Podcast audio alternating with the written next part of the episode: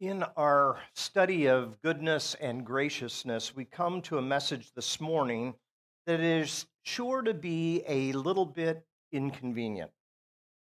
You see, every one of us thinks that we know the truth.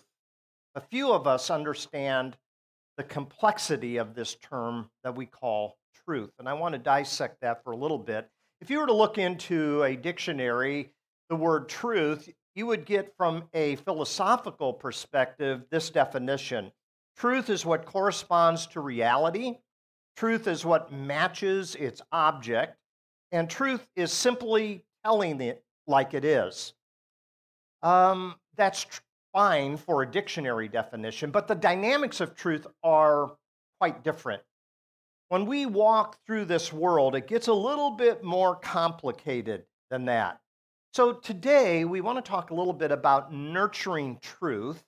And the way we're going to do it is the first thing we acknowledge is that the subject is a little bit more inconvenient than we want it to be.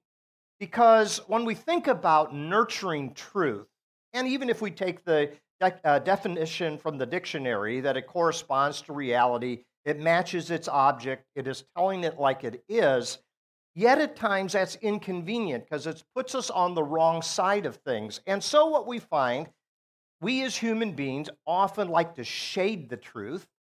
We often like to deny the truth, or sometimes we try to hide the truth. And when that happens, many times we wonder what the real truth is. Have you ever wondered that when you watch a newsreel? When you read something online? Is this true? Is this false? Or is it something in between? And so we go back to the question that was asked of Jesus by a guy by the name of Pontius Pilate. He was in the Apostles' Creed, right? And he's the one that ultimately uh, puts Christ on the cross. But prior to that moment of condemnation, in John chapter 18, we're told about this conversation that Jesus is having with uh, Pilate. And what's interesting is Jesus makes a statement in John 18 37. He says, I came into the world to testify to the truth. And then Pilate speaks up. And you remember the line. He says, What is truth? What is truth? Now, what is he doing there? Is he being cynical? Is he being skeptical or is he being realistic? That is, it's hard to decide where truth comes from. And when we think we have our hand on the truth, isn't it funny that a little bit later down the line that what we think we have our hand on is not firm? It's almost like gripping jello and kind of eases through our fingers. Yet the Bible calls us to know the truth, to tell the truth, and to live by the truth. And we made a profession of faith that is built on certain things that we believe to be true. Jesus makes a claim in John 14, 6. He says, I am the way, the truth, and the life. Later, Paul will say this in 1 Timothy 2, 3, and 4 God, our Savior, wants everyone to be saved and to understand the truth. And then he says in the same book, in chapter 3, verse 15, 1 Timothy, he adds this the church of the living God is the pillar and foundation of the truth. And so, truth is hard to get our arms around, and yet at the same time, we are called upon by God to embrace the truth, to encourage others to embrace the truth, to pass the truth along. So, if God is the truth and our faith is the truth, then what is so inconvenient about that? Well, here's the problem. And the problem is how we use truth. And I put that in quotation. Sometimes when people think that they have a handle on the truth in an absolute sense, they can often take that truth and turn it into a weapon. Have you ever noticed that? Sometimes people will take what they think is absolute truth, they become belligerent and arrogant, and they will hit people over the head with that. And I will back up and I will say this wait a minute, it's not that simple. It's not that simple. And I'm going to illustrate that for you in just a moment. So, none of us I think, in the pursuit of being gracious uh, and good, understands that using the Bible as a weapon, first of all, misunderstands how the Bible came together in the first place.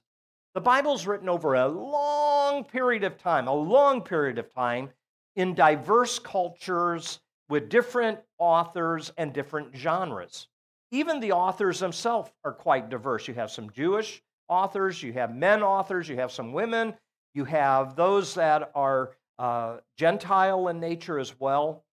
In fact, there's some books of the Bible we don't even know who the author is, to tell you the truth. So when we talk about some disagreements about what is truth, well, that goes back a long ways. Uh, the 66 books that we have in our Bible, do you realize even that was disputed? And in Catholic uh, Bibles, there's an extra set of books called the Apocrypha that they felt should be included in the Bible. Well, there is this understanding of truth that needs to be built upon this first observation. And that is, we understand that the Bible is not a single book. It is a library of different thoughts, of different cultures, of different customs, and different communities as well. And yet, we are called upon to know this as the opportunity for us to embrace truth. So, we've been talking about this circle of Tov, a Hebrew word that means goodness, and we've been talking about nurturing empathy, nurturing grace, putting people first, and nurturing truth. And when we talk about nurturing truth, we need to keep these other things in mind. If we use truth as a weapon that takes away empathy and grace and prioritizing other people, well, maybe we've missed something along the way. And so, in knowing the truth, what we understand is it's given to us in bits and pieces. It comes over a long period of time. It comes through various authors and various cultures and various communities. But when we get to the New Testament, what we are called to do in knowing the truth is this we are called upon to look at Jesus. So in John chapter 1, verse 14, John says this We have seen the glory of the one and only the one and only Son who came from the Father, full of grace and truth. John 1:14. In other words, truth is not just a set of ideas, truth is not just a philosophy. Truth comes to us in the form of a person, and that's called the incarnation. God becomes man. And so, what is God like? That was the book that was read in the kids' ministry last Sunday morning. And what we need to understand is God is like Jesus. He's always been like Jesus. There never was a time that God was not like Jesus. We have not always known that, but we do now. He has revealed himself in the incarnation. So, in knowing the truth, what we find is it's embodied in the person of Jesus. But we need some help along the way. And what we find in the Bible, if you read the Gospel of John, you'll find that when you come to chapters 14 through 16 of the Gospel of John, Jesus makes a promise that when he's going away, that he's not going to leave us as orphans, but he's going to give to us, listen, the Spirit of truth. Now, that's another name for the Holy Spirit. So, in John chapter 15, verse 26, and in John chapter 16, verse 13, in both situations, Jesus is saying, The Spirit of truth will testify about me. It keeps pointing back to me. And then in John 16, 13, it says, When the Spirit of truth comes, he will guide you into all truth. In other words, there is this um, dynamic that takes place in the pursuit of truth, and that is we need to see it pictured. And so God becomes a man in the person of Christ. And we also need some assistance. We need the Holy Spirit to help us in the pursuit of truth. And in many ways, growing in truth is a process and it's a, uh, it's a maturing that takes place. So I want you to notice up here, I have up on my table here uh, what is called a nesting doll. Now, this nesting doll comes out of our china cabinet, and Esty had this nesting doll given to her, and I don't remember by who now, but uh, anyways, a nesting doll is a doll that continues to go smaller and it keeps sitting inside the larger one. I'm going to illustrate this for you in just a moment. So, what we're going to talk about is each element of this nesting doll represents kind of the journey that we all are on in understanding truth. The first thing I want us to notice is the smallest kernel here, the smallest nesting doll, we might say, is we're all made in the image of God. We all have the capacity to learn truth and to grow in truth. And if that is kind of the kernel, if that's the smallest element of what we understand, then we treat each other accordingly, right? You're made in the image of God, I'm made in the image of God. I respect that. You have dignity, I have dignity. Now, when we first understand that, and then we begin to say, I want to learn what truth is. I'm looking to Jesus. I'm depending on the Holy Spirit. But how is it that I can continue to grow in truth? Well, you need to understand that truth has several levels to it. We might say this is also some stages of faith that we go through as well. And so, the first stage of faith, or the first level of truth, I want to call simplicity. Okay? Simplicity. So, we take this kernel of truth that we're all made in the image of God, that we all have uh, the right to respect and dignity, and we place it inside this first level of truth that I'm calling simplicity. Now, what is simplicity? Simplicity is the way that we see the world. In other words, when we're young, when we're kids, we see the world kind of in black and white, don't we? Everything is kind of concrete. Um, there's not many shades of gray. There's uh, not a lot of nuance. There is uh, not a lot of metaphors or figures of speech that little kids can understand.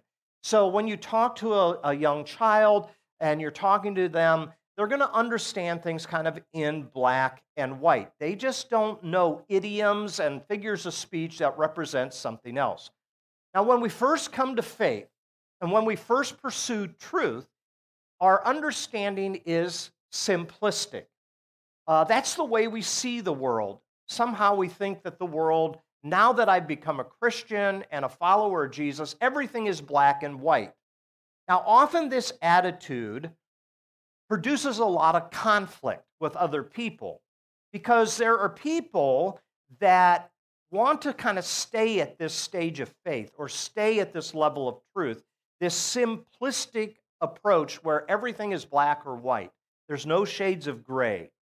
And usually, an attitude that goes along with this is hey, you're either for us or against us, right? And if you don't agree with me, well, then you're wrong. If you don't agree with me or you're teaching something else, you're a false teacher. Or worse yet, if you're de- uh, somehow uh, denying a key aspect of faith that I believe to be essential, you are possibly a heretic. And those words are thrown around a lot within Christianity. And some Christians judge other Christians because their focus is only on what is right or wrong, good or bad. They have no other options at all. And the motive, it seems to me, is they choose a particular authority figure. And the authority figure is either a Bible teacher or a pastor or a professor. And they elevate that person, and everything that person says is right. And so they hear another pastor or another professor or another teacher, and they go, Well, he doesn't agree with him, and he's my guru uh, they must be wrong, rather than understanding there's a variety of voices that's helping us to understand how to know the truth. Now, usually what happens with this, and here's where a lot goes wrong in church. So when you elevate a certain individual and everything that they say is true, you want to remain on the good side of that person. So, in many ways, you don't want to disagree with them. And to continue to be an insider with this group of people that all elevate this individual as a guru, well, then you better kind of fall in line and you fail to think for yourself. You fail to think for yourself. That is simplistic thinking.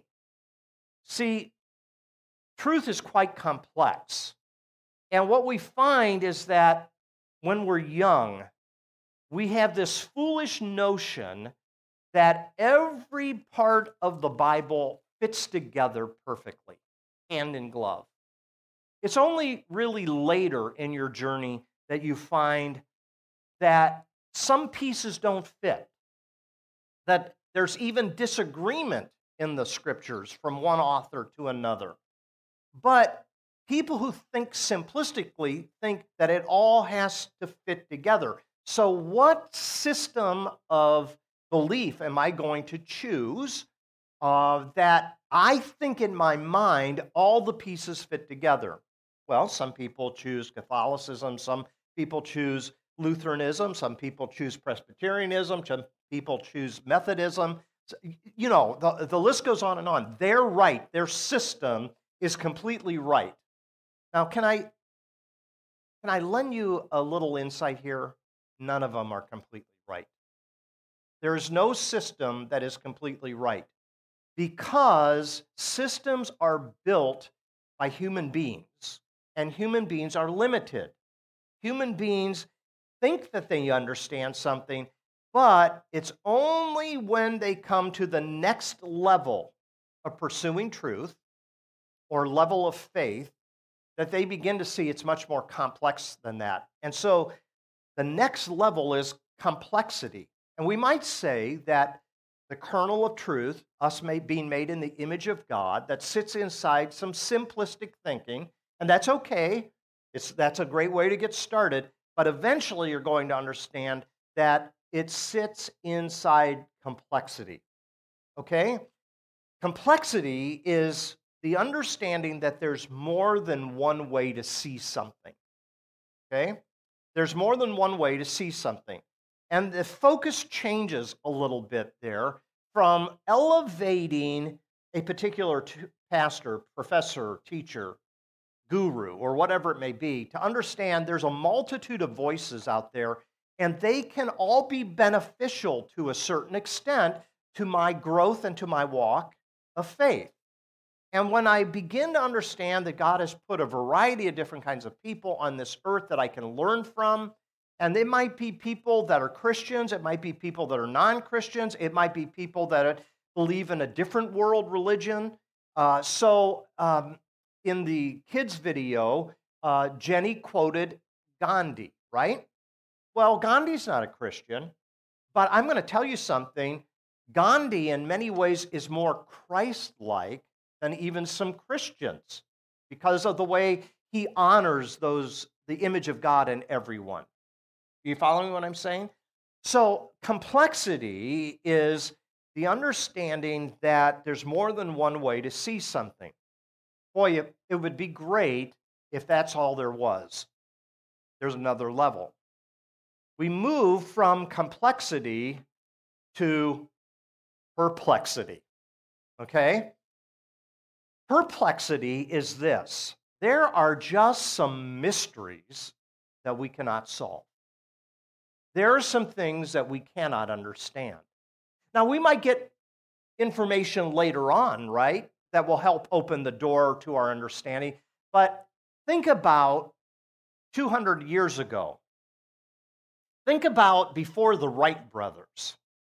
Think about before inventors that were able to send rockets to the moon or to circle the earth. If you were to tell somebody 300, 400, 500 years ago that someday we're going to sit in a tin can and we're going to fly from here halfway around the world to someplace else. So the Olympics are finishing tonight. Each athlete from different countries got on that tin can, and they're going to fly tonight, uh, tonight or tomorrow, sometime this week, from Tokyo back to their home country. That's perplexity.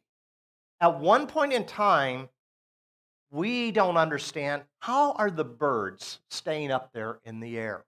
Esty and I were watching some birds the other day, and they were just moving with the current, just so graceful, right? How is that even possible? How do they do that? They're not even flapping their wings, and they're somehow moving. And we might come into an understanding at some point, but we might not. Because there are some mysteries in this world that we might never, ever fully understand. And so, complexity has to sometimes sit within perplexity. There are sometimes things that we will never fully understand in our lifetime. Maybe our great grandkids or great great great great grandkids might because further new discoveries come along. But at this point in time, I have to say, this is something that I don't fully understand. We don't fully understand. And I think we're at that point in certain things like global warming. It, we're just at the beginning stage of understanding the Earth's temperature is changing. What is causing that to happen? We know in part what's happening, but there's probably a lot more to get to the heart of how to even turn that around so that our great, great, great, great grandkids even have an earth to live on. You see what I'm saying? There's perplexity there. Now, the last stage is humility. When I have simplicity and I have complexity, and then I have perplexity, well, then I have to come to a point in my life where I have humility humility. Humility is the realization that there are some things that are simple, that there are some things that are complex, there are some things that are beyond my understanding. And so, in humility, I have to make this statement. And the statement is this everyone on earth has imperfect knowledge. Everybody on earth has imperfect knowledge. Now, there are some geniuses that I mean, their intellect is 12 times mine, right? But even that individual has imperfect knowledge. And it is to believe that even though our knowledge is imperfect, even our understanding of truth is imperfect, it doesn't prevent me from being an individual that can be a beneficial presence in this world. We all share the same resources, we all share the same planet, we all share some of the same core values, people that we love, families that we cherish, and so forth. And so, what we find is that as we understand in humility that we share some things in common, we share being made in the image of God, we share some simplistic things, we share some complex things, we share some perplexing things, but in humility, we honor each other and understand that we speak the truth in love. You know, the Bible tells us that we are to speak the truth. However, it doesn't stop there. The period doesn't stop in speaking the truth. It's speaking the truth in love, and humility understands that if I don't speak in love, Paul says in 1 Corinthians 13, I'm just a clanging gong. That's all I am. I'm just a clanging cymbal.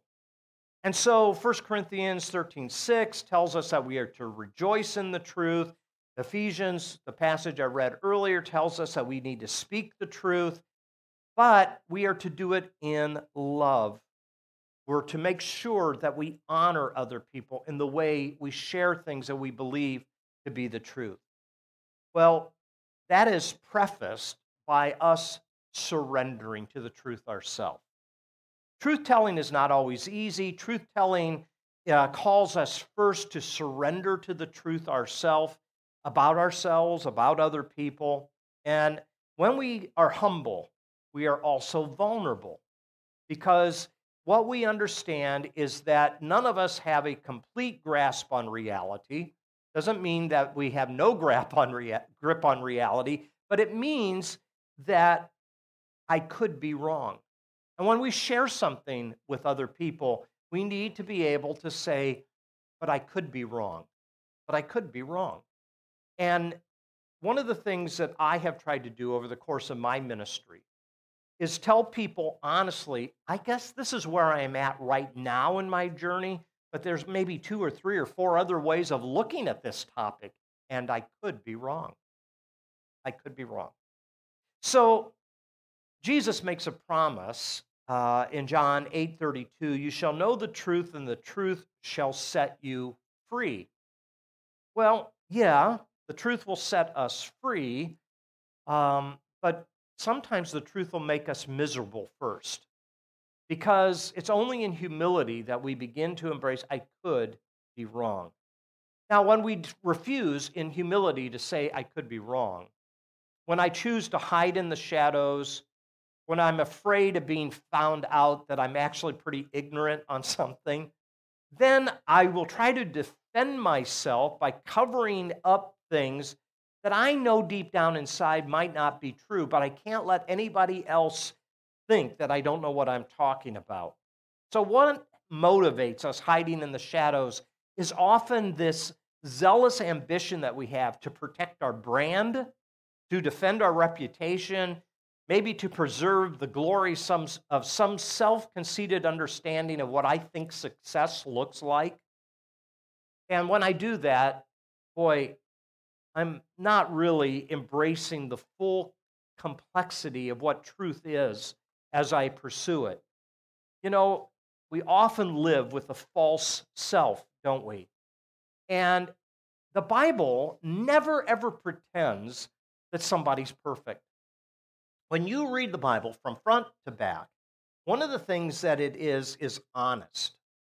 You know, although human history begins in hiding, it begins with an attempted cover up in the garden. The Bible is not complicit in looking at that, uh, people that way. Think about this for a moment. We were just in the book of Genesis a, a month or so back, and some of the characters that we ran into in the book of Genesis Abraham, lied about his wife twice. Jacob deceived his father to steal his brother's birthright. Joseph's brothers sold him into slavery and then faked his death. And if we were to keep going in the Old Testament, Moses kills an Egyptian, flees to the desert, lives in exile for 40 years. David was an adulterer at best, a rapist at worst, and then arranged a murder of Bathsheba's husband. Then there's Solomon with 700 wives and 300 concubines. That's all in the Old Testament. And they're the good guys. You can look at a lot of other characters and you can go real deep. Then you get in the New Testament. You have the apostles James and John that jockey for power and position among the disciples. They want to call down lightning from heaven to destroy a village that shunned Jesus. Peter at one point denies that he knows Jesus. And Paul is on the sideline early in his life giving hearty approval for the stoning of Stephen to death. And these are the people that we call saints. Isn't that amazing? So, here, when we read the Bible, we're not reading fairy tales that have happy endings. We're getting a real look at real people who have gone through that same journey. They're made in the image of God. At some point, they had simplistic thinking, they ran into complex thinking, they ran into perplexity. But in humility, they come to a place where they feel that they give themselves over to Christ, who is the way, the truth, and the life. You know, it's time, I think, for the church to come clean about how we got off track along the line. There has been a lot of abuses that have occurred through the history of the church. There have been power grabs, there's been cover ups, there's been false narratives, there's been blatant public lies that have been told to people. And maybe, just maybe, we all need to have a come to Jesus moment, not just as individuals, but as the church collectively around the world. Maybe we should have a Yom Kippur mo- moment like the Jews have, where every year they confess that they have fallen short. Maybe, like our Jewish brothers and sisters, we need to have this annual day of confession and repentance and cleansing because maybe our church and maybe all the churches around the world have more of a love for power and prestige and profit than anything else. Maybe we need to confess our lack of care for the least of these. Maybe we need to acknowledge that we don't want to be inconvenienced about caring for other people. Maybe we need to uh, be straight up about the way we are ruining our planet for the sake of the economy. Maybe we need to profess that we, for centuries, have often found scapegoats that we can blame our problems on. Maybe we must admit that we love violence and we actually want to live by the sword rather than the spirit. Maybe we need to repent of sending our young men and women into war based on false narratives or maybe even lies, and they lose their life. Maybe we need to understand that these people who make the ultimate sacrifice come home and they are abandoned by the military, that they're not given good medical care, good mental care, or even the things that they need. Maybe we just need to refuse to use and abuse women and young children for cheap clothing. Maybe we need to ask God's forgiveness that we hate immigrants and members of the LGBTQ community. Maybe, maybe, maybe we need our Yom Kippur moment, don't we? Maybe what we need to understand is telling the truth is at the heart of the circle of Tov. Telling the truth is not instinctive in a toxic culture, but there is a promise. And the promise is this if we confess our sins, He is faithful and just and will forgive us our sins and purify us from all unrighteousness. That's 1 John chapter 1 verse 9. So what I want to do as we close this morning is I would like for us to stand. I just messed up the thing here. And I would like for us to, this is a confession that we all need to make at times. And it's not specific, but it is a good place to start. And so, would you say this confession with me, please, in unison? Most merciful God, we confess that we have sinned against you in thought, word, and deed by what we have done and what we have left undone. We have not loved you with our whole heart. We have not loved our neighbors as ourselves. We are truly sorry and we humbly repent. And for the sake of your Son, Jesus Christ, have mercy on us and forgive us, that we may delight in your will and walk in your ways to the glory of your name. Amen. Well, stay standing as I close. Um, here's just a closing thought uh, that I want to leave you with. We best imprint ourselves on others' lives, not when we are lord of our domain or captain of our ship or victors on the battlefield, but on those days when we speak truthfully, when we apologize humbly, when we cry genuinely, in those moments when we let go, when we fail, when we are defeated. We still seek the one who is the way, the truth, and the life. For our candles shine brightest on the darkest of nights. And we will be remembered not for the days that we ruled, but for the days that we have loved well. So may you know, and may I know, in the simplest of terms, the life is a gift, and love is the point. And each day we make a choice to live well, to love well, and to be a beneficial presence in our world. Amen. Thank you for coming out today, and may God bless you. We'll see you next time.